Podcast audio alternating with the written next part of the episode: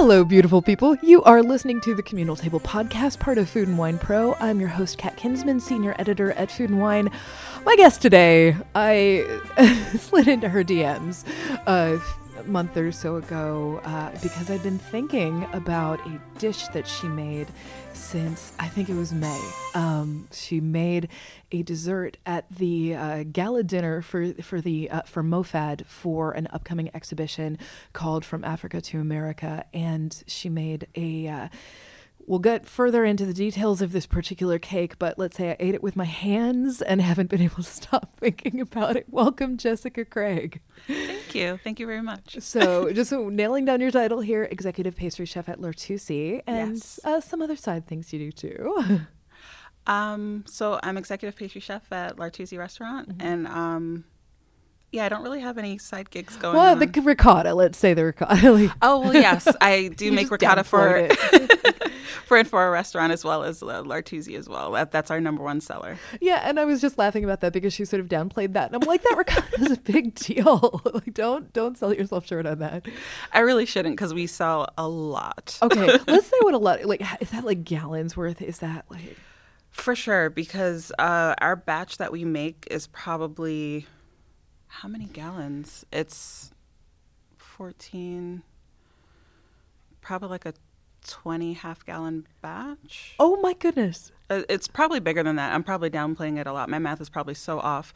But um, we sell, um, we, we quenelle it when we sell it, and we probably go through um, on a slow night anywhere between 40 to 50 orders. Oh my gosh. Okay, and I just saw you doing math in your head. so much of pastry is math. Yes, it is. Oh my gosh. So let's back up for a second to this dessert that you made that was I- I mean, I I I wanted to eat it that night, but we'd been having courses from an incredible range of chefs whose food I absolutely love. Like Kwame Onwuachi made his egusi stew. He's t- he's actually talked about it on this podcast before. Uh, yeah, uh, JJ talked about uh, some of his his rice on on the podcast before, and I was just Ed Mitchell was there, who's my favorite pitmaster of all time. Well, I say that, and also Rodney Scott was there, who's my other pitmaster, and it was just this like glorious array of food.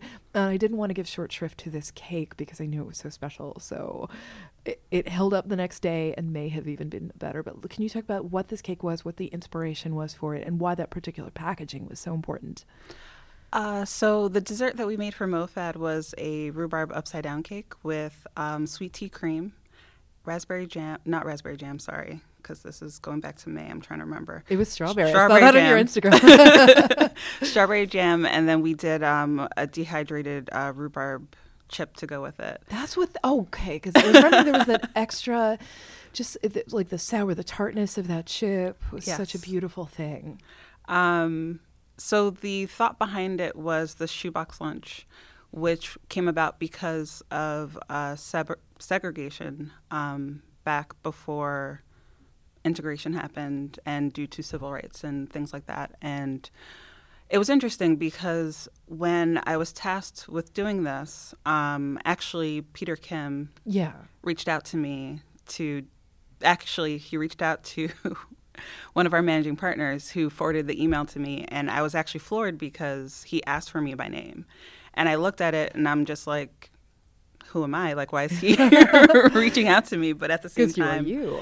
um, very flattered. And he actually overheard me speaking about it because he was just like, you shouldn't downplay yourself the way that you do. mm-hmm.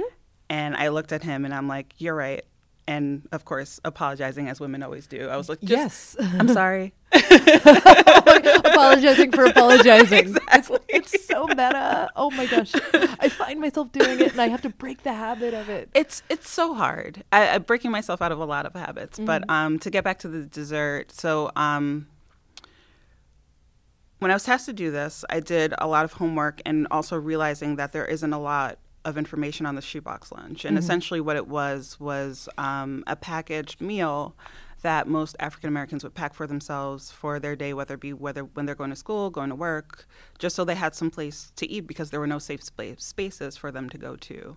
Um, as far as like eating in public, apparently that wasn't a cool thing to do. And you couldn't go to restaurants necessarily and know that you were going to be welcomed and treated like a human. Exactly. So essentially, what came about from that is, is what has been coined as a shoebox lunch, which is was typically um, like a piece of cake, um, fried chicken, you know, just essentially or a sandwich, just essentially things that would hold through the day.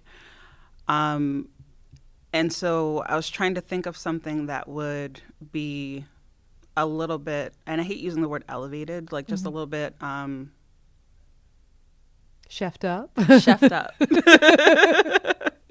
um, but at the same time, pay homage to the history behind, Mhm. you know, what the shoebox lunch is. So uh, we definitely decided on an upside down cake, and given that the event was in May, we figured. Um, I I honestly wanted to originally do strawberry, but quickly realized that strawberry wouldn't hold up as an upside down cake. Right. Um, so we decided on rhubarb. We tested it, um, worked out well. Me and my sous chef kind of put our, our heads together for this dish. Um, and I was really set on doing a sweet cream tea, well, sweet tea cream. Um, mainly because sweet tea is such a huge staple in the South, and I figured in cream form, like infusing the tea and like just getting like the lemon flavor in there, it would be really de- delicious. And when we tested it and tasted it, it was delicious, and it held up really, really well. So we're like, that's it. This is our dessert, and we went with it. It was it was so beautiful. and Not only did it ho- hold up, it I think uh, you know I had it the next day, and it I felt like the texture was richer and be- more even more beautiful probably than when originally presented and stuff. And that's you know it's it, it's an awful way to have to think like that. Like what is the thing? What is the food that will keep me safe and and fed? Um, for pretty awful reasons. That's very true. yeah, and the the fact that I mean it it speaks to a lineage of of cooking that is about trying to make the best possible thing out of like horrifying circumstances. For sure. So uh, the research of that then, um, can you talk about how you started doing that?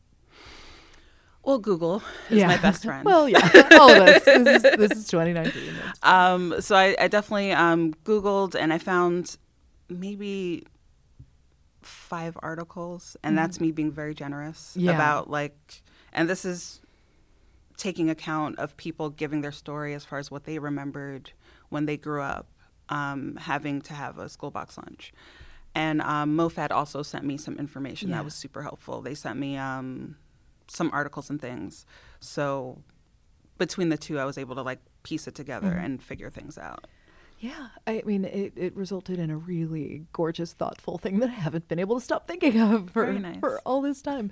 So let's talk about you and pastry. It's did you always know that this is something that you wanted to do? Not necessarily. Let's talk about you. like, did you grow up cooking? Like, what? How, how did you? What was your relationship to pastry growing up, or just cooking in general? Because you're you you do savory too, right? Um, I love food. Mhm. Period. Um, but with that being said, I grew up in a huge family, and um, both my parents are from Jamaica. So I grew Mhm. up with my mom always cooking. Um, she worked a lot, but she also cooked a lot. So regardless of how much she's worked, she always made sure that she cooked. Or I also helped her with um, grocery shopping. So there Mhm. was also that. So I was the organizer of the coupons and Oh, the circular Same. and There's such pride in it, right? Like Yes. that was always my role. Like I really, I, I would sit there and like clip out the little coupons Yes. and stuff. and I yes, felt I had so the sear-. I had the scissors. I had an envelope that I kept the coupons in. Oh, with the little folder. yes, Yeah. Same. yes. um, keeping everything organized. My mom always had um, chest freezers in the basement because, like, we'd go shopping. We'd come back with this huge load of food. We actually shopped with two shopping carts. My mom would have one. I would have one. So she would have a list. I would have a list, and we would kind of like meet in the middle. Where did you Um, grow up? I grew up on Long Island. Oh, okay, so not very far at all. Yes, I grew up on Long Island um, in Central Islip. Okay, so you're you're doing this with your mom and stuff, and then is she showing you how to cook while she's doing it? Is it by default, or is it something where you very deliberately watched her? I very deliberately watched her, and I don't think she realized how much I watched her or even mm. observed how she cooked. Um, because there was this one time where we were trying to replicate her banana fritters. Actually, I, I shouldn't say we. It was one of my siblings mm-hmm. was trying to replicate it, and they're like, "It's not coming out like Mom's. I don't know what I'm doing." And then I went up to it, and I, to this day, I, I'm not even 100 percent sure what I did. I just added some flour, and I just like kind of eyeballed it, like how my mom always eyeballed it, and like I tasted the batter, and then I fried it, and I'm like, "Here, taste this." They're like, "It's just like Ma's," and I was like, there you go. oh my gosh! And did you write it down? Did you like, or did is it a, like a muscle memory thing? Or It's totally a muscle memory thing. Like I, I feel like I'm very good at tasting a dish and then being able to figure out how to get it to taste like that again. Um, but with that being said, there was certain moments where I would ask my mom to show me how to make certain things, and there was mm-hmm. other things where, where I would just watch her do it mm-hmm. and understand how she did it. yeah, Yeah. and it sounds like you you said pretty big family, so you're also cooking at volume then. Yes. um, the holidays is definitely all about cooking and volume. oh my gosh! Yeah, talk to me about holidays. So they're coming up. Are are you pressed into service at holidays? Like, is it just sort of assumed because you're a chef that you will do this? Thankfully, things have gotten to a point where I am now asked to make salad, which I'm not sure whether to be insulted or um, be happy that they no longer ask me to make anything um, too big. But um, if my I have a niece that also likes to bake, Okay. so I'll help her out if she wants my help. Okay. Um, she usually doesn't need it, but it's just like I'm here. Do you like something fun for us to do together?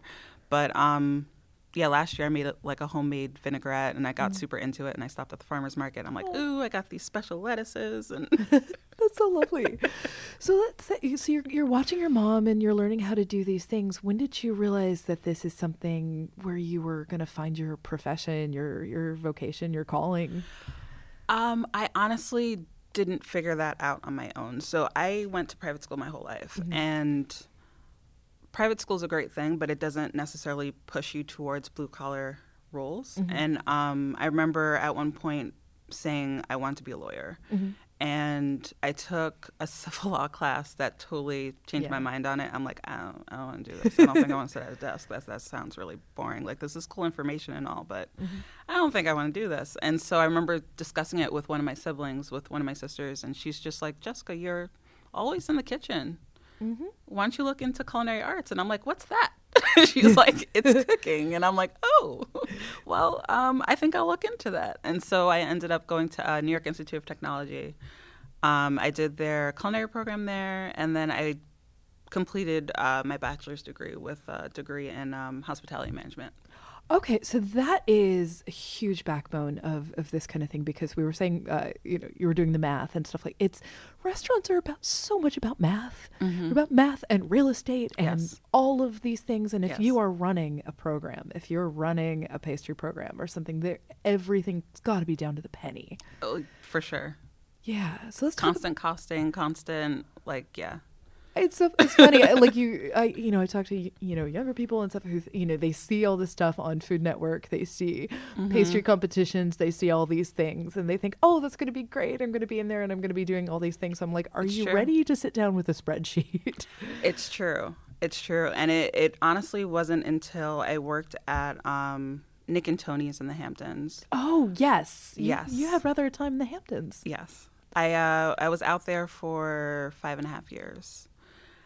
I started as pastry sous. By the time I left there, I was executive pastry chef. And um, I remember the first few rounds of sitting with P&L sheets, and I'm just like, this doesn't make any sense. How do you, how'd you get this number? Or, or if like, if and they were really good there because they would know if something was off by the penny, and we discuss like for almost an hour, where did the penny go? Where'd the penny go? And we're just like, uh, here's a penny. Like, does that make things better? You're Um, speaking of my personal hell. Like, like, I don't have the brain that can do any of this, and I would probably just like panic and cry if I had to do any of this. Well, yeah, I, I remember one year we had to count. Um, we did a yearly count of like certain dishes, and I think I had to count like the number one seller there is the tartufo, which Mm. Was the bane of my existence. Can I say that? Please do. Okay, walk us through why this is the case. Like, because we here here was my issue which is has been my issue there since um you work so hard on a seasonal menu Mm-hmm. and then there's like this token dessert that everyone beloves for whatever reason Yeah. whether it be nostalgia or it's just like the perfect flavor combination for that one person or whatever and everyone's just stuck on that one dessert and we can't get past it yeah. can't get past it. Can't get them to try anything new. Can't get them to try anything different. It's just like that one dessert, and it's and I guess I can uh, say this on behalf of every pastry chef that it's very frustrating because people are more than willing to try different foods Mm-hmm. and explore. But when it comes to pastry, if, if they can't relate to it on a very personal level, then that's a garbage dessert. And it's like, that's not fair. it breaks my heart. I saw a beautiful thing that you wrote about incorporating savory flavors into desserts and saying about the that sort of tightrope about flavors that are too out there because people really have this sort of canon of what they think of as mm-hmm. dessert flavors, but mm-hmm. pastry is so much more than that. I love a savory dessert personally. Same. I mean, it's it's interesting because there's the camp of don't put fruit in my dessert, and then there's the camp of like I love caramel, or the camp mm-hmm. of I love chocolate. So it's just you're trying to appease so many people who Yeah. have very specific likes when it comes to their dessert. Why people are babies about it. Can we just say They that? are. Why is this? Like it's They it are. makes them regress in a way that they don't necessarily with like savory dishes. Maybe because we have this memory of like growing up, like you know, with a parent or you know some sort of relative who's like cooking these things. Is that Yeah. what it is? Like, I think that has a lot to do with it. To be very honest, Yeah. I think um, I don't know. Like uh, people, when it comes to dessert, people like to be brought back to their childhood. is it? be- I, I'm. Uh, there's got to be something there because it, it does have that nostalgia thing built into it. Maybe it's one of the first things you make in a kitchen with. I don't know what that is, but Maybe I I it, I don't know because for me, like growing up, um,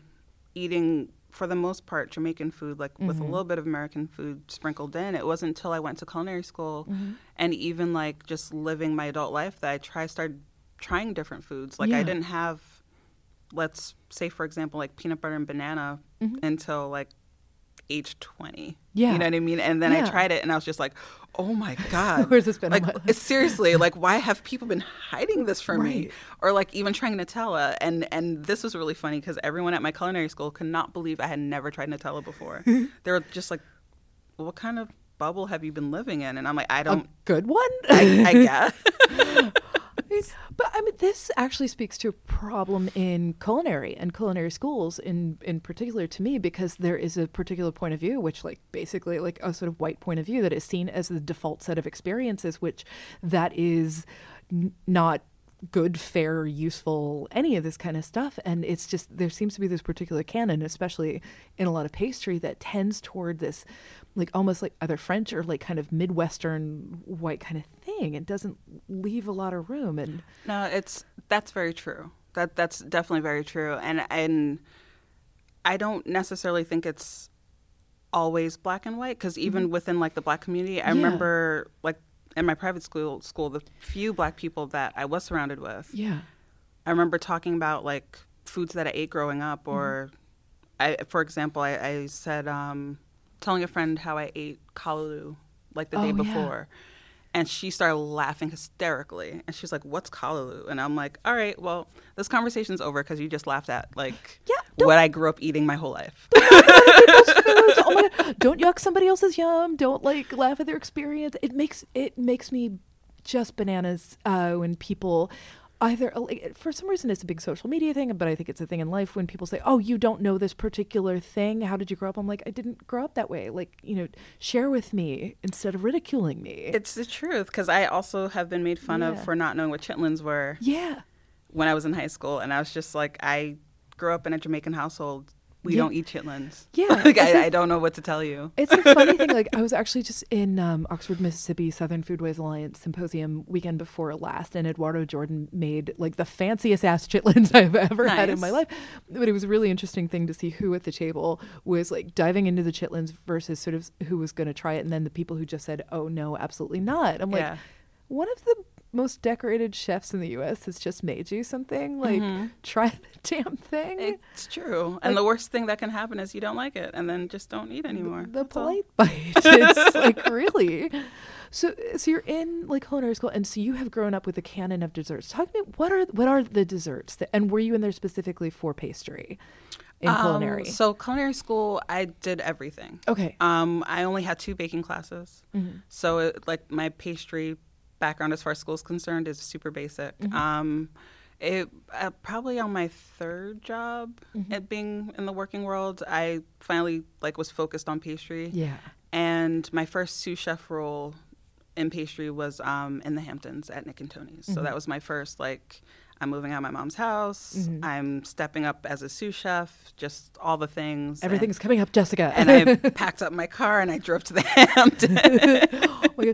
Okay, I full disclosure, I've never been to the Hamptons, so I have this version of the Hamptons that lives in my head, and it's a very I Real Housewivesy kind of thing. I don't know exactly, but it's something that it's like it, it almost is. Maybe this is horrible of me, but it feels like a very different kind of person than I am, who would be out in the Hamptons and and maybe have that reflect in the clientele. Uh, just remember reading reading all these like Lizzie Grubman stories, fair enough. That's very fair. but I'm sure that's not the totality of it. Um, the Hamptons is definitely its own thing. Mm-hmm.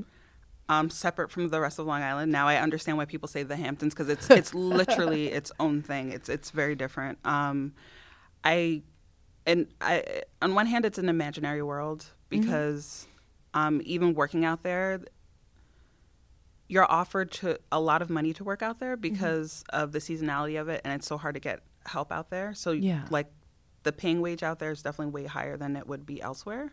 So there's that. But um, I met, met a lot of people from a lot of different backgrounds that I never thought I would have met out there. Um, to be very honest, I thought it was going to be all white, but it wasn't. Yeah. yeah. Like I, I just sort of assume in my head that that's what it is, but then you have like Diddy and his white party or whatever it was. Well, you also have to think about who is being the help. Right. The help needs to live out there. Right. So there's that. Yeah. yeah. No, so, that, so how is the help treated out there? Um, I mean, working for Nick and Toni's, they were absolutely lovely. Um, I mean, like the clientele. Or, well, the clientele wasn't always very nice. I just, it, it's again, like you said, it's an imaginary world. So I'm just trying to sort of reconcile this thing. Like, I don't know if I will ever actually go there because then it'll destroy this. You know, Gossip Girl. Actually, that's the Hamptons. That is in my head. Is is the Gossip Girl version? Oh, it. and that's that's so sad. Like at at this point, I love going out there to visit. Um, it's very lovely. it seems beautiful. um, Montauk, I love more so than the rest, even though Montauk is has slowly gotten ruined by the rest. But um, because it was always the anti-Hampton, and, it and it's, Right. it was like that extra leg that everyone wasn't willing to travel because it's just like it's Long Island's long, and it takes forever to get out there. It takes Right. like what three especially hours during the summer. yeah, I I don't bother in the summer. It's it's really not Right. worth it unless you're driving out there on like a Monday, Right. and then when no one else wants to be out there, which is perfect for a chef because then right. I could bug my friends out there and be like, hey, I want to come out for a Monday, Tuesday, and they're happy to host me because then. On the flip side, when they want to come out here in the fall, winter, when I'm busy, then it's just like, oh, come through. That's really nice. That's that's a really lovely. It's a nice trade off. Oh, it- and now I see like you know, Blade has helicopters out there, super fancy version of it. But that uh, like that's got so that's your first job out of uh, culinary school, is it, or were you? No. Oh, so my first job out of culinary school, um, well, I interned for a Marriott on Long Island, and that was very interesting because there was a woman who worked there who was from Barbados, and because of her accent and speaking in patois. The staff definitely didn't understand what she was saying a lot of the time because she was definitely cursing them out. Did they deserve it? Um, I think I think for the most part they had an idea, but they just kind of let her be. right. and she totally like in a very motherly way took me under her wing and Mm-hmm. i mean this is my first job so i'm not moving as fast i'm you know How trying old- to take things in How old are you at this point? At this point i'm probably like 18 Okay, little baby. yeah like baby jessica like Right. very innocent very naive has no idea about anything Mm-hmm. trying to be a chef you know like Yeah. the best way she can and i remember um, cutting fruit and and being put on omelet station because no one else wanted to do omelet station Mm-hmm. and minutes before my first omelet station service she's showing me how to flip an egg in a pan So you didn't know? Oh, wow. I had no idea how to do it. Like I, you know, you, I saw on TV like, chef saute. I, I didn't know how to do that. Like, how do you mm-hmm. do that? It's you now I know it's an arm motion. At the time, I'm just like, okay. She's like, crack an egg. She's like, let it cook. She's like, you we're gonna cook it, you know, mm-hmm. and you're gonna flip, flip, flip. And she's like, you're gonna sit there and you're gonna flip until you feel comfortable. And I did that for a solid like maybe five minutes. And she's like, all right, go outside, go do the omelets. I'm like, okay. oh my god! But really good that she saw this and was and put herself there to like. She didn't just let you crash. Totally, because she also pulled me to the side and she had a very specific conversation with me where mm. she was just like, "Listen," she's like, "You're moving too slow," and I looked at her and I was like, "Okay." yeah yeah. And the second thing that she said to me, she was like, "Take a look around. There aren't a lot of us in here," hmm meaning that we're both African American. Yeah.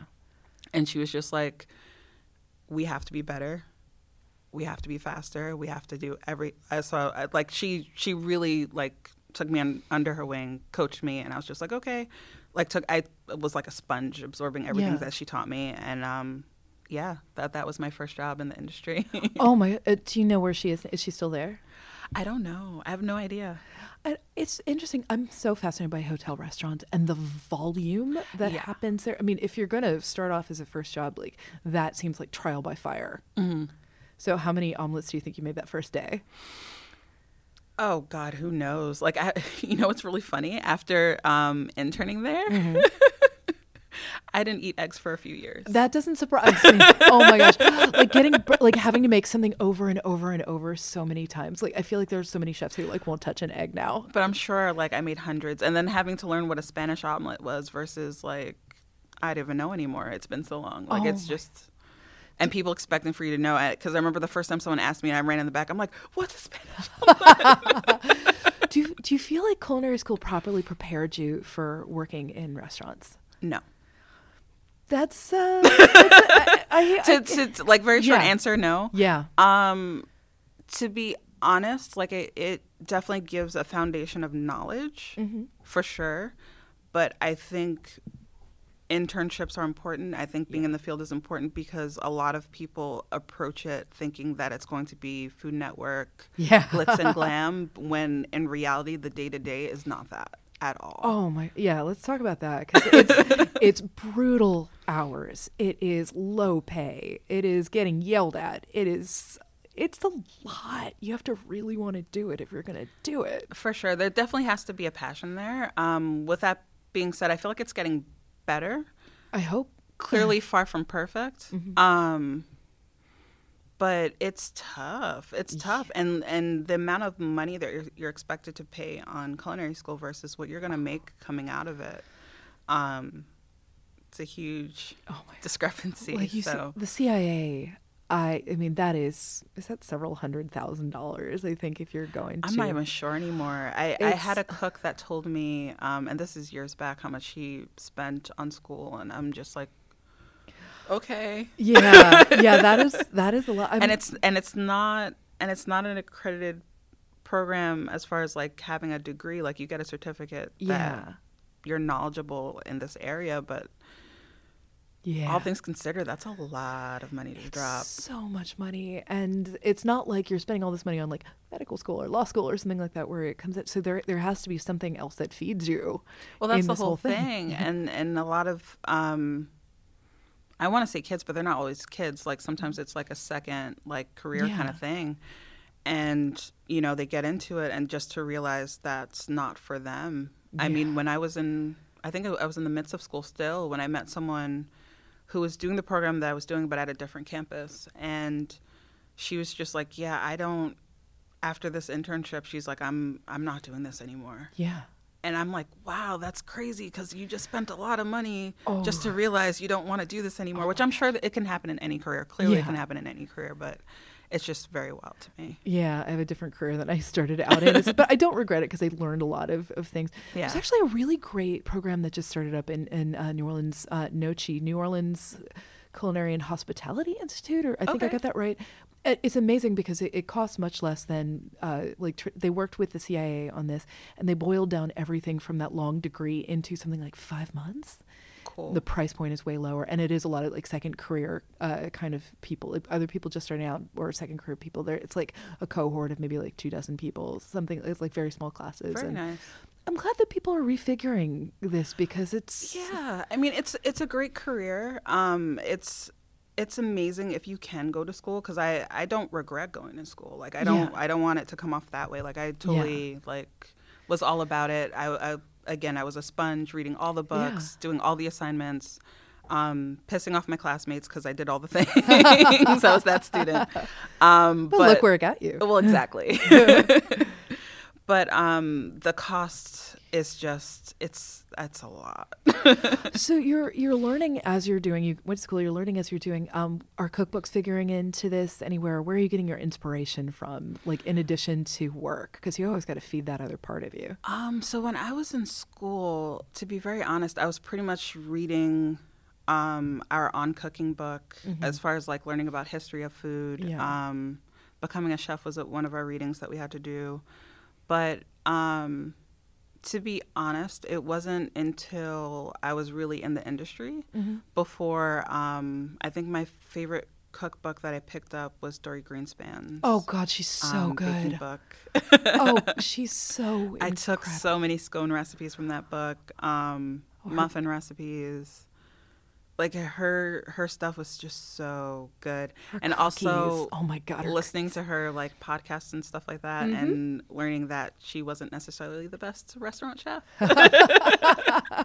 and that's okay because now she's made a lovely career writing books and, and things, and I mean her her recipes are amazing. They really are. Oh, they're so wonderful. I, I feel like there is going to be this.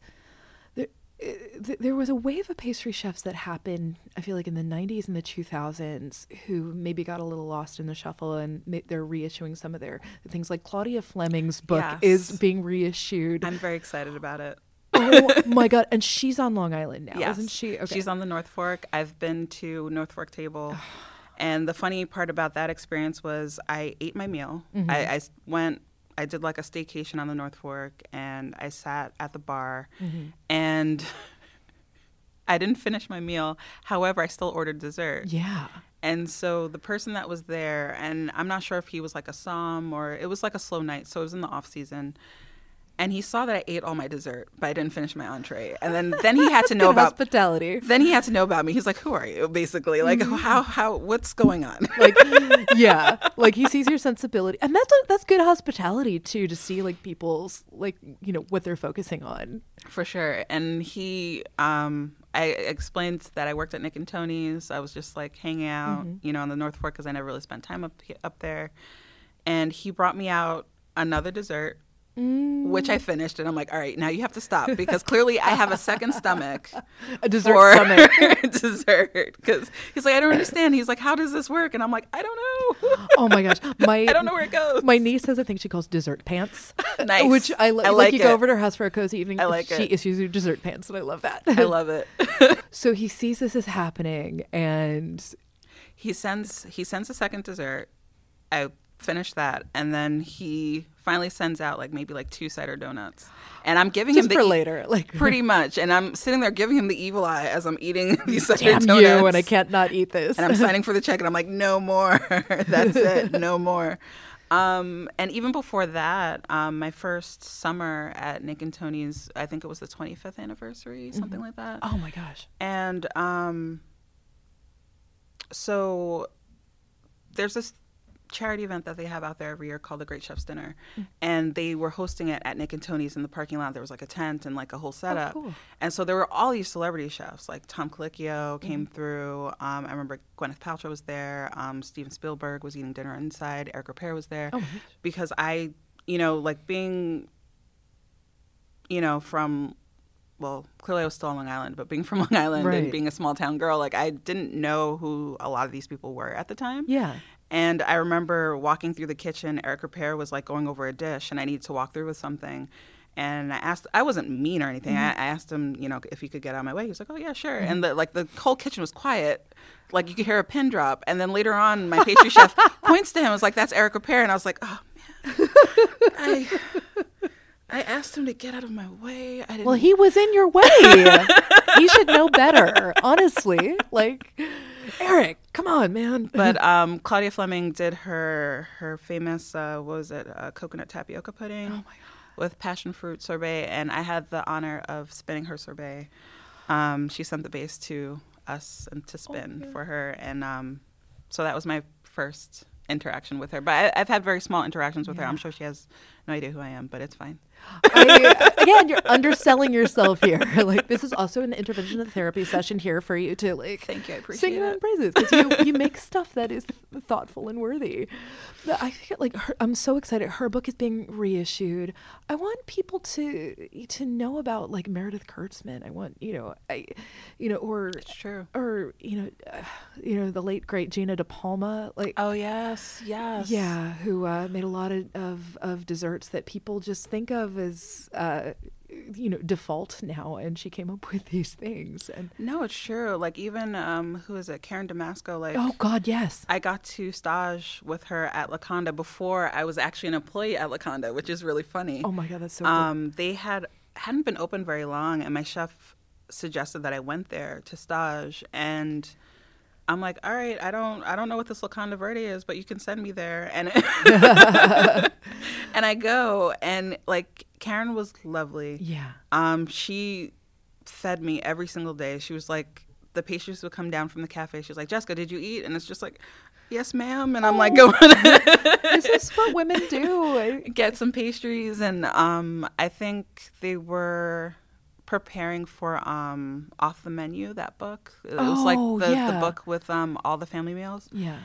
And she encouraged me to go for the photo shoot. I was like, no, no, I'm not an employee here. I'll just, you know, eat my family meal down here. She was like, you will take a plate. You will go upstairs. I'm like, all right, yes, ma'am. Uh-huh. And so I took my plate. I went upstairs, and then my picture was in the book, even though I Oh. wasn't like an official employee. So I feel like it was kind of But your fore- went into it. foreshadowing when I was finally going to be hired by them. oh my gosh, I, I believe in like you know the the you know they say dress for the job you want. I'm like be in the group pictures for the job you want to have or something.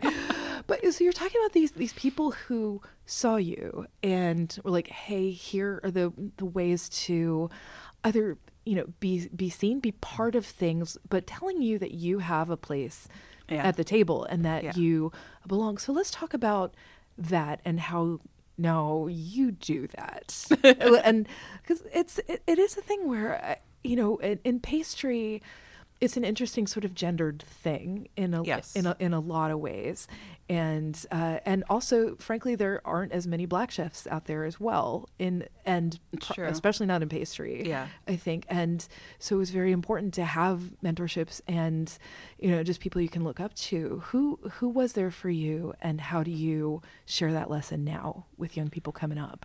Um, I honestly think my first. You are a young person too. I'll just say that. Thank you. um, Didn't mean to Yeah. I think my first true mentor was probably my first pastry chef in the Hamptons. Um, her name is Molly Harding. She probably blushes every time I say her name, um, but she she sincerely was because she taught me seasonality, which is something I didn't know or understand until working out there. Um, she also taught me to pay attention to um, current events because around the time that I got hired was when the election for Obama was happening. So um, she would listen to uh, NPR all the time, and I'm like, oh, this is so boring. But at the end of the day, it was very informative, Right. and It so just seeps in there, exactly. right? And uh, younger me was just like, oh, why she always has a station on? This is ridiculous. But and. the, in the end, I was paying attention a lot more than I realized I was paying attention. right. so it wasn't just like her teaching me about pastry; it was Mm-hmm. also like an encompassing um, learning experience. Um, and then fast forward to closer to now, I would say um, Kierin Baldwin, who I worked with at Locanda Verde, for sure. Um, I feel like our styles are very similar in like rustic Italian or just rustic in general. Um, And um, she just taught me a lot about um, flavor combinations and just realizing that I have a love for making jams. I think that was I I I jams. Mm-hmm. did before that, but it was especially working there when she like taught me how to make an apple jelly, and it's just like oh we well we need jams for brunch. You could do whatever you want, and it's just like oh this is great, and just learning like a very simple formula to making a jam, and which I use to this day every single time. You know, like just the weight of your fruit plus you know sugar plus acid, and then that's it. Like it's it's so simple, but it it yields such a beautiful product. Oh God, a good jam could just make your day. It can make It really week. can. It really can. It's paired with cheese, paired with toast, paired with like almost anything. paired with my face. it's like just want to put jam in. Like it's just such a it's such a beautiful thing, and it is one of those. You know, I I didn't have you know great jam as a child. I don't have, but you you still you don't know that as a kid. You think like, ah, this thing I'm you know this very It's commercial true. thing I'm eating out of the jar is the best thing I've ever had in my whole life. It's true. I was a Goober girl. I loved Goober. Oh my God, with the the, the stripy yes. one. The- Yes. we were. It's o- basically candy in a jar, but it like that was my favorite. we were only ever uh, once in a while allowed to get that and it was the best day and and because it was my sister and me and we would sort of divvy like you really have to have like a detente in your house for that to work or else somebody is just going to scoop it the wrong way It's true. and that's And if someone scoops it the wrong way, then you like you're just ah, you don't know how to eat this. yeah it's so frustrating it's like it's everybody should be forced to like share a jar and i, I want to make sure you're specifically talking about that stripy one in there Yes, Oh yes, hundred percent. do they still make that Yes, they do. Oh my god! And what what particular peanut butter is the one that that you like, like that you grew up with? You was it the Goober grape in particular that you liked? It was the Goober grape. oh my god! There's nothing like that, like peanut butter and grape jelly. Like It's true. It's true. It's, it's something about that combination. It's it's just good. it just it just really really is. So what at what point did you realize that? You could have your own particular voice in the things that you were making. That there is this canon of recipes, sure, that uh, that comes down like you you have a you know a cannelate you have a you know whatever a napoleon like these particular formats and you know and there can be the recipe version of that when did you start making these things yours I would definitely say that probably started once I became executive pastry chef at Nick and Toni's. Like I, I probably the first year wasn't hundred percent me, and it was definitely like inspiration from like past chefs and things like that. Um, and then as I progressed, I mean, let's be honest, we all have to start somewhere, and usually, oh yeah I mean, there's nothing original, so you usually have to start. oh that's and it's really important like I, I went to art school and i used to you know say like you have to be able to paint the damn apple before you can start doing abstract work but or else it's just it's not going to hang together. And like pastry is so much math and science. No, it's true, and it's definitely a lot of mistakes made, or or just like being sent back to the drawing board, like presenting certain dishes to like my chef, and and that also helps too, because I usually have as many people Yeah. taste something as possible. that's great yeah. Um, just to get the different perce- perceptions, because I might think something is delicious and you might think it's gross, um, or just not as delicious or whatever. So I, I would definitely do that a lot, and um, and I think closer to now, um, especially once I started at L'Artusi, um, I was very comfortable and confident in the repertoire of uh, recipes that I have, as well as um, our menu at L'Artusi is also very collaborative. So Mhm. like my sous chef chimes in. I even let the cooks chime in. It's just like you have a great idea. Let's work together. Let's That's put our heads together and like figure it out. Like I, I don't necessarily want it to be a dictatorship because then Mhm. otherwise like. You know, you get bored. Like I, like I remember when I was a cook or I mm-hmm. was a sous chef or whatever, and in a lot of ways, I try to be the chef that I wanted or felt like I needed, yes or that some of my chefs were. yeah So it like I try to emulate that and try my best to, I guess, be the best positive role model that I can be. So let's talk through what that looks like because it it- there is cooking, but there's also being a person. There's being a, a human, and and I think that so often when people are in a kitchen, I, I think this is changing, but the culture had been up to relatively recently. You are not a person in the kitchen. It's you're very true. you're just making, making, making. It's very true. And there's unfortunately a lot of kitchens that are still like that. Mm-hmm. Um, the number one thing that I will say to my cooks and to my staff is that we're still human. Mistakes will get made. You Mhm. clearly have a life outside of here that things are happening.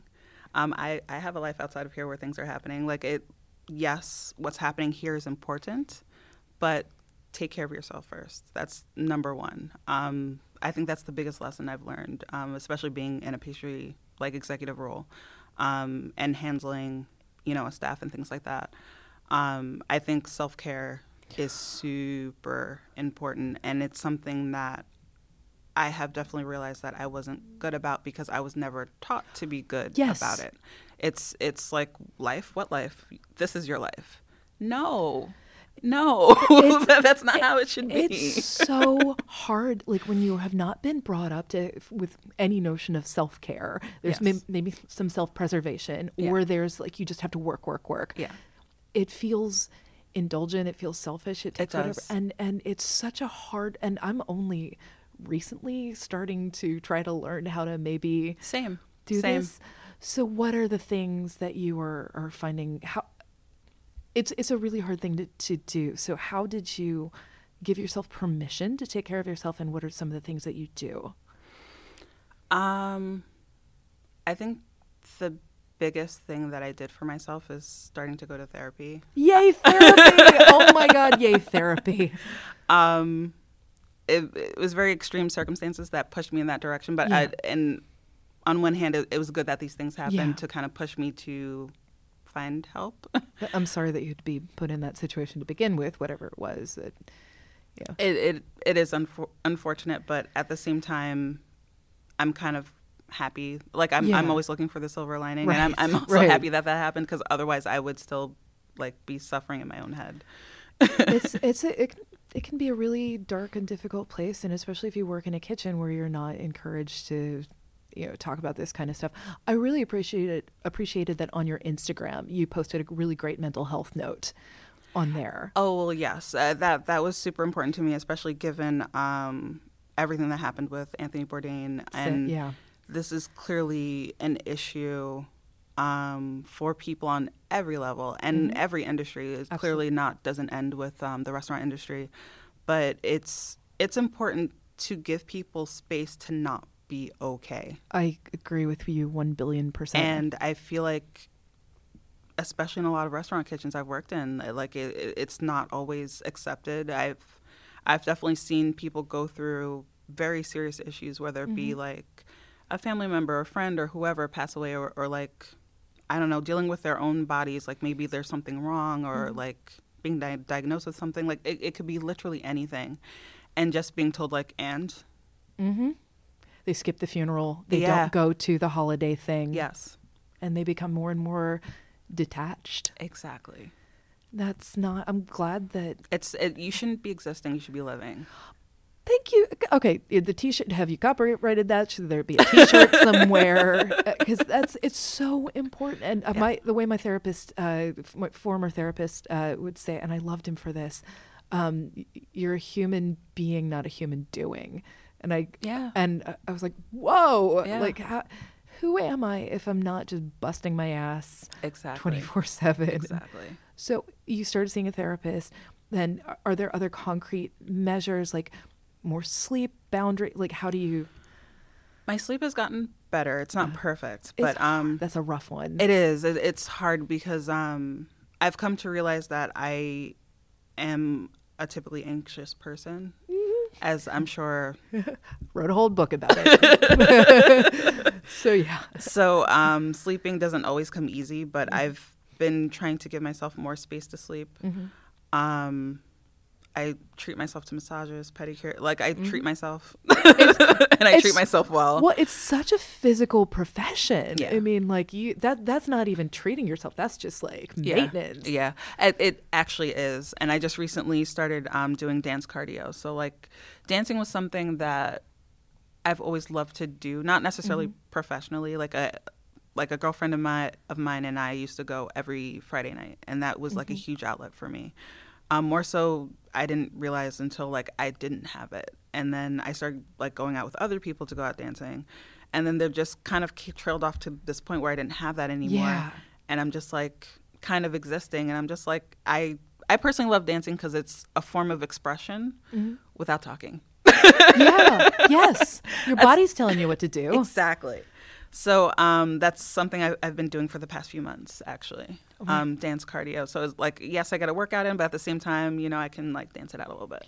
it's so. Oh my! I'm picturing like kitchen dance party. at oh, we do all the time. You do? Yes, we do. Oh my god! Talk to me about your kitchen culture because I love, I love this so much. I recently did. Um, I had was talking to Cassidy Dabney from Blackberry Farm, and I was talking about the power of screaming because like. I I think if you're in a place where it's safe to just like yell from the bottom of your stomach, it's really healing. And she's like, oh, my team and I do that every day in the dining room at Blackberry Farm. Are I'm you like, serious? Yeah, and it's such a great thing. So uh, we were doing this talk, and uh, we actually got people together and and screamed, and it, Yeah. it's so powerful. You have to do it from your stomach, Yeah. so you don't hurt your throat. Okay. But if you like yell while you're dancing, is actually kind of a great thing. Oh my God, I want and now I want video of like your dance parties in the kitchen. Is there particular music? Is there? Um, it's it's actually kind of funny because sometimes on the prep list, my sous will write um, Beyonce Day on the top, and then my cook will come in and just only play Beyonce. you know? Oh my god, I love. I mean, that's got to be such a great like positive tone for a kitchen to have. Unless it, it like I'm, I'm thinking, is there a particular uh, song of Beyonce's that's just like the thing? Oh my God, Beyonce has so many. And has she been in the restaurant? I don't think now I have to ask my GM. I don't think she has though. Because she's a good diner. Um, she like I got to bask in her wonderfulness a little bit at Locanda Verde. Okay. Um, when I stashed there, she was there with Jay Z. Actually, Mm. she was actually there with Gwyneth first. Oh, And this is how I got to know that the two of them were even friends before like Okay. any article was put out about the two I of them I didn't even know this was a thing. It- it is a thing. The do they just them- glow? Is They kind of did a little bit. I'm not gonna Oh lie. She looks exactly the same in person as she does in any photo. Oh and um, the two of them were sitting across from each other. She had security sitting at a separate table. Mm-hmm. Um, but there were two security people there, and that made sense because now Jay Z walks in uh huh. And sits with them for a brief moment, and then um, who was it? Russell Simmons was having a party in the back. So it's like I'm like, oh my god, there's so many things happening. There's so Oh many God. people. This is so cool. I'm like, oh, this is wild. I just love that. Like that's so what a fun atmosphere to be in. No, it was super cool. And then like fast forward a few years now when I'm actually working at Locanda Verde, now they're like renting out like the penthouse for Mm. like a night because they wanted a date night or whatever it is that they do when you're fancy. oh to be fa- oh to be Beyonce fancy. Like, oh my god. But I love this. It's like I, I think that's so wonderful. Like taking care of yourself and listening to yourself and modeling. Most importantly, modeling that behavior for people around you. for sure. You have Um, yeah. Because I'm I feel like I'm pretty good at judging when the cooks are off Mm-hmm. and I, I personally don't like to see that because I know what it's like to be in that place. So I'll try to pull them to the side and try to, not that they need to talk to me, like they clearly don't have to, but like try to get to the root of what's going on. Like, what is there anything I can do to help make it better? Yeah. You know, just because, like I said, at the end of the day, we're human. And I think it's very important, especially if you expect for people to continuously put out a product and Mm-hmm. put it out well. Like you don't want miserable people cooking your food. This like is- you, like it, it helps if people are actually happy and putting a little bit of love into what I they're mean, making for you. this is so beautiful and so antithetical to like that previous like abuse and uh, abusive brigade system like that happened before where it, like there's just a notion of how did people ever think that like yelling at people and you know being physically terrible to them was the best way to get good work out of people in a kitchen to be honest, like even thinking back on my career, um, the few times I've been yelled at, you're you're not getting the best out of me. no Like, like you're trying to instill a certain level of fear. With all due respect, my mother will always be scarier than any human ever. so if you're trying to instill fear in me, that's not that's Nope. not the way to go about it. that is not the way to go about it. Um, so I, if anything, it, it would make me angry yeah and then just be like, all right, well, we, we've got to figure out how to make you stop doing this because like this isn't going to play out well if you keep yelling at this me. is not going to go well yeah. so uh, you had hired a sous Yes. so what are the lessons that you want your sous what what is their name Uh, Janae. Janae, what do you want, Janae? What is the future in pastry that you want for her? God, I want for her to have it all. Like she, she's super talented. She really is. Um, when she came, and it's funny because she and I have discussed this. And when she came to interview, I knew as soon as I met her that she was probably going to be it. But Yeah. you know, of course, I had to be fair and Right. things. Um, and then her dessert was amazing. What and was it? It was um, a lemon meringue tart, and she did a ginger snap crust. Hmm. Um, I think she put pomegranate with it. And I'm pretty sure she did a gelato, and of course I can't remember what it was. But it, it- that, to be honest, because I still talk about it, that ginger snap crust was just everything. And um, she made a similar dessert to another person and the chef and I had her dessert, and we both looked at each other, and we just like kind of nodded, like, "Yeah, this is it." oh my gosh! Like your your tongue can tell you, like, and it was just like her as a person and her on a plate. Yes, Oh yes, both things. It it just totally added up, and um, to be honest, I feel like we mesh very well. Um, yeah. That's really really nice. If you were to sort of put you on a plate as a dessert, what would that dessert be? Oh wow, me as a dessert on a plate. That you didn't have to worry about. Is this going to sell well? Is this going to freak out the customers who want their tartufo? Right. um, I personally love bananas very, very, very much. yes. And um, there's actually a banana fritter that I have done in the past that is my favorite, and that's definitely me on a plate because it, it's an homage to my heritage and Mhm. you know my mom and the food I grew up on. But at the same time, I took it and I totally tweaked it. Mhm. Um, yeah, that's yeah, that's it. And then what is the holiday dessert that is the thing? Oh my god. Um, like that I normally have with my family, or just in general, like a Yeah, what what is the family dessert thing that you're like, oh, it's not the holidays without this particular? see now I can't. To me, this is dessert, but at the same time, it's not. It's all right. So there's this traditional beverage, um, Jamaican beverage, carrot juice, Mm-hmm. that sounds a lot healthier than what it is. um, so it's it is actual carrot juice, and you mix it with condensed milk, and you add nutmeg and ginger. Like some people do ginger, some people don't. Um, so it's like spices, condensed milk, Mm. carrot juice, and it's my favorite. And when the holidays come around, I look to my mom. I'm like, "You make carrot juice," and she makes it because she knows I like it. And I'm not the only one who likes it. I have other siblings who like it too, but I try to hoard it for myself. That is such a lovely, lovely thing.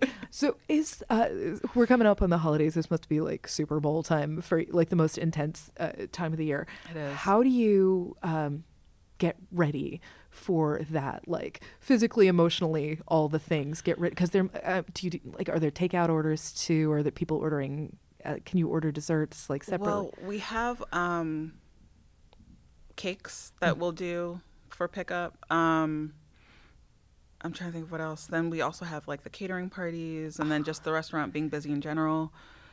So, um, as far as preparation, Yeah. staff up, Staff up, extra Beyonce that day. staff up. Um, yeah, just make sure that your orders are, are up to par, like you have everything in house that you need, and try to get as much rest as you can. And you show up each day and just work your magic. And it's it's interesting because during the off season we don't get that many cake orders. So when it's like we're in it and I'm, I have all these sheets and I'm like trying to line them up, and I'm just mm-hmm. like, okay, all right, we need olive oil cake and then a yellow cake and then a choc. Okay, and what kind of frosting do they want? And I'm like Oh trying to line up all the things. It's so much. What is the number one dessert that that gets sold like at, on a regular basis and then at the holidays? olive oil cake all year round. Doesn't matter. What Does is not that matter. about it? Why is? I mean, I love I love olive I oil love cake. olive oil cake too, and our our recipe um, is probably more simple than everyone realizes how it is. um, it's, it's a very simple recipe, and we just sell it by the piece, and we se- serve it with raisin marmalade and whipped creme fraiche, and it's it's very simple. Oh, and sea salt on top of the creme fraiche, so you get the sweet and the salty. And the cake is super moist, um, and I and I think that's just why people gravitate towards it because it's very simple and the flavors like really complement each other. You make me so hungry with this. I want that so badly right now. And then, is there any time during the holiday that you just get to relax and be? Christmas, Okay, because our restaurant, so our restaurant's closed Thanksgiving Day, and then we're closed Christmas Eve and Christmas Day, which is like pretty much unheard of, and so that's perfect. Like I get to have Christmas Eve to myself for the most part, and then um, Christmas Day is like all with my family. So oh, that's so lovely. yeah, And some carrot juice. And some, yes. Oh, that's so lovely. So, I have a few questions that I ask everybody who comes on here. So, we're uh, putting this out into the universe. It's like the secret to the Oprah moment, because I really believe in the in. We were saying about like you know you show up in the picture, you get the job later. Yes. What is the thing that you can say out into the universe that people can help you get to? Now, what is the, what is the dream? The thing you want for yourself? I, hmm. I think my dream right now is to be able to travel, cook, eat. Yeah. Sounds so simple, but like if I could have a job where I could do those three things. Yeah. I was I was saying before this I had stalked your Instagram trip to Italy and Yes. it looked amazing. So it- what what would be on the travel itinerary? Um, definitely like the Philippines or Japan. Like I've never really been to Asia before, so Yeah. like uh, pretty much any of like the main staples there. Um, I would love to go back to Australia. I would love to go to Oh. New Zealand. Yes. Um, Italy, but a region where I haven't been. So maybe like Sicily or I don't know. But yeah, those those would be like the top places I would want to go. So we're gonna get you a travel show. Yes, Where yes, let's yes. like can we put this into the universe sure. too? Because like you would you would so kick ass at this. So put it into the universe. Whoever is listening to or, or watching this, like get Jessica a show or something like that where she gets to like go around and do all these things because the world Yeah, would be so much better. Yeah, I mean, to be honest, and it's I'll jokingly say this, but if I can have like a show where I can travel and just learn how people who are making amazing food do their Mm-hmm. food, like I'd I'd throw on an apron, I'd go in the kitchen and learn how to like Yeah. cook anything, and it doesn't have to be pastry. Like I love food in general, so it doesn't matter. I think you're Anthony Bourdain now. Like you could like I think I mean honestly like I think a show like that would be such a beautiful thing. It'd be amazing. I would love to be in a, in a in a in a world where people learned all these things from you. I think that would be a great thing. yes, I would. I would feel very special if that happened. Yay! Okay, so we're we're putting this out to the universe. Actually, can we pinky swear on this? That's right. Yay! Yay! Universe, hear this. Have you ever cried in the walk-in? No, Have you had any emotion in the walk-in? not in the walk-in. In the office, yes. Okay.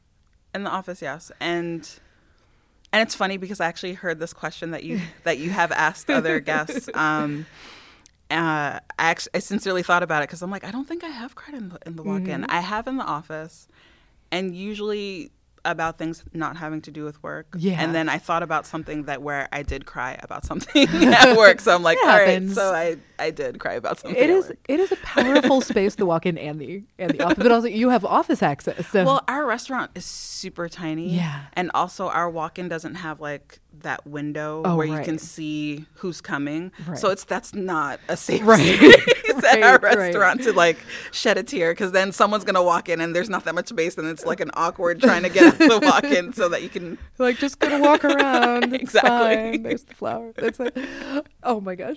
So, what is your comfort food? Oh God, uh, my comfort food is almost any Jamaican food, to be honest, like Mm. ackee and saltfish and dumplings and kalaloo and Again, curried goat, curried chicken, stew chicken. making me hungry again. Is there a particular place? Uh, because not everybody can go to your house. Is there is there a place that you like to go and get it? Um, I usually go home for it. To be very honest, No, I I, I usually do. Uh, as far as somewhere, because I feel like someone usually gets it for Mm-hmm.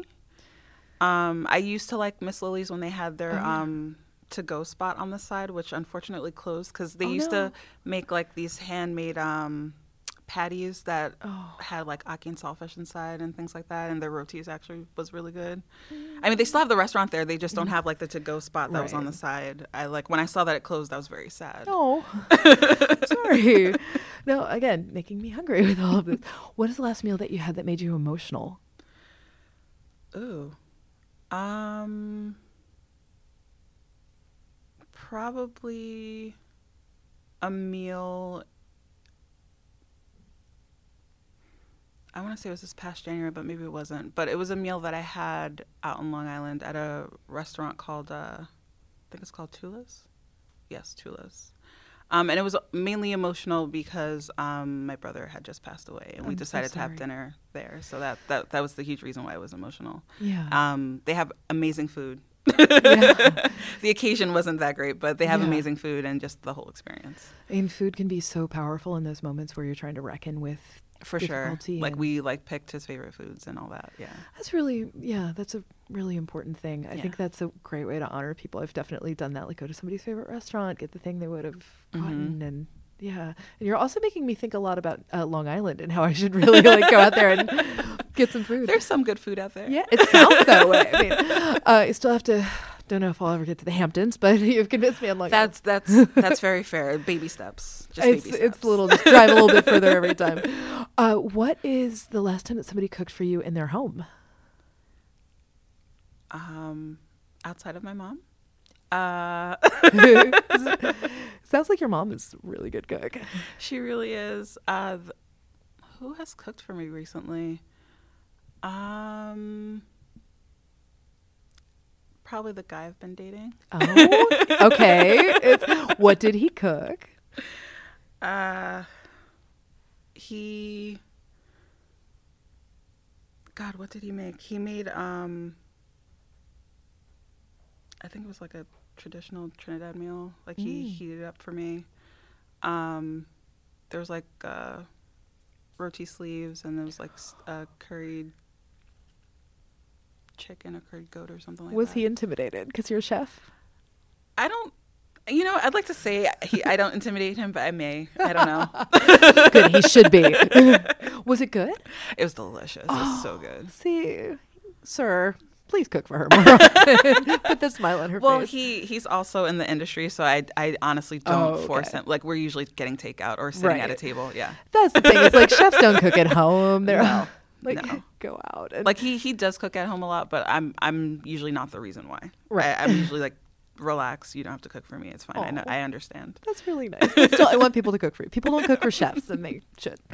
Uh, what living musician would you want to cook for, and what would you cook for them? Oh, ooh. Um, I'm trying to think of who I like a lot. Yeah. And you get to sit down and eat it with them, by the way. How about Lizzo? Hello, Lizzo. What would you cook for Lizzo? What would I cook for Lizzo? I don't know what she likes. I would want to find out what she likes, so I make what she likes. Right. Um, like a full meal or just dessert? Anything you want. It's Lizzo.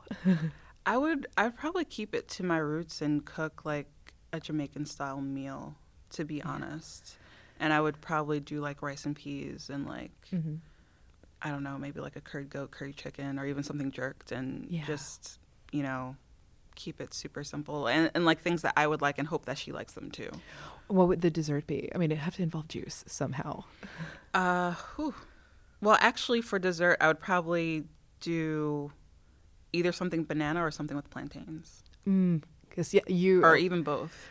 now you made me want bananas so badly, and I love plantains, and I haven't had a whole lot of like dessert plantains. So I have. I, I've actually had um, a sundae with uh, caramelized plantains and banana gelato. This was probably what I was thinking of when I thought about Yeah. making something um, with banana gel- ice cream and then like caramel sauce and oh my god, there might have been nuts on it. I actually don't remember if there was nuts, but like the whole combination of just like banana and banana like like different ways and different Yeah. yeah.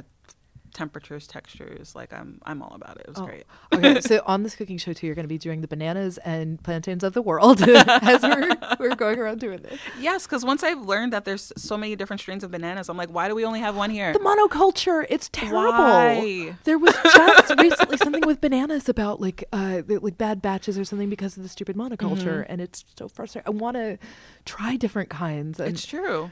Yeah, because I have a difficult time like gut wise with a certain amount of carbs. Like I eat a fair amount of plantains. Yeah. So uh, Yeah. like yeah, we got to have more of those various kinds. Well, I even feel like things like that is just due to the way that we um, industrialize our food in this country. Oh yes. Like if, if we're gonna dive that into that like really quickly, like it like I have a niece that has like a lot of allergies, and even finding out about different allergies and things like that, and understanding that it's pretty much for the most part a first world problem. Mm-hmm. So like maybe we should start looking at the way that we raise and produce our food.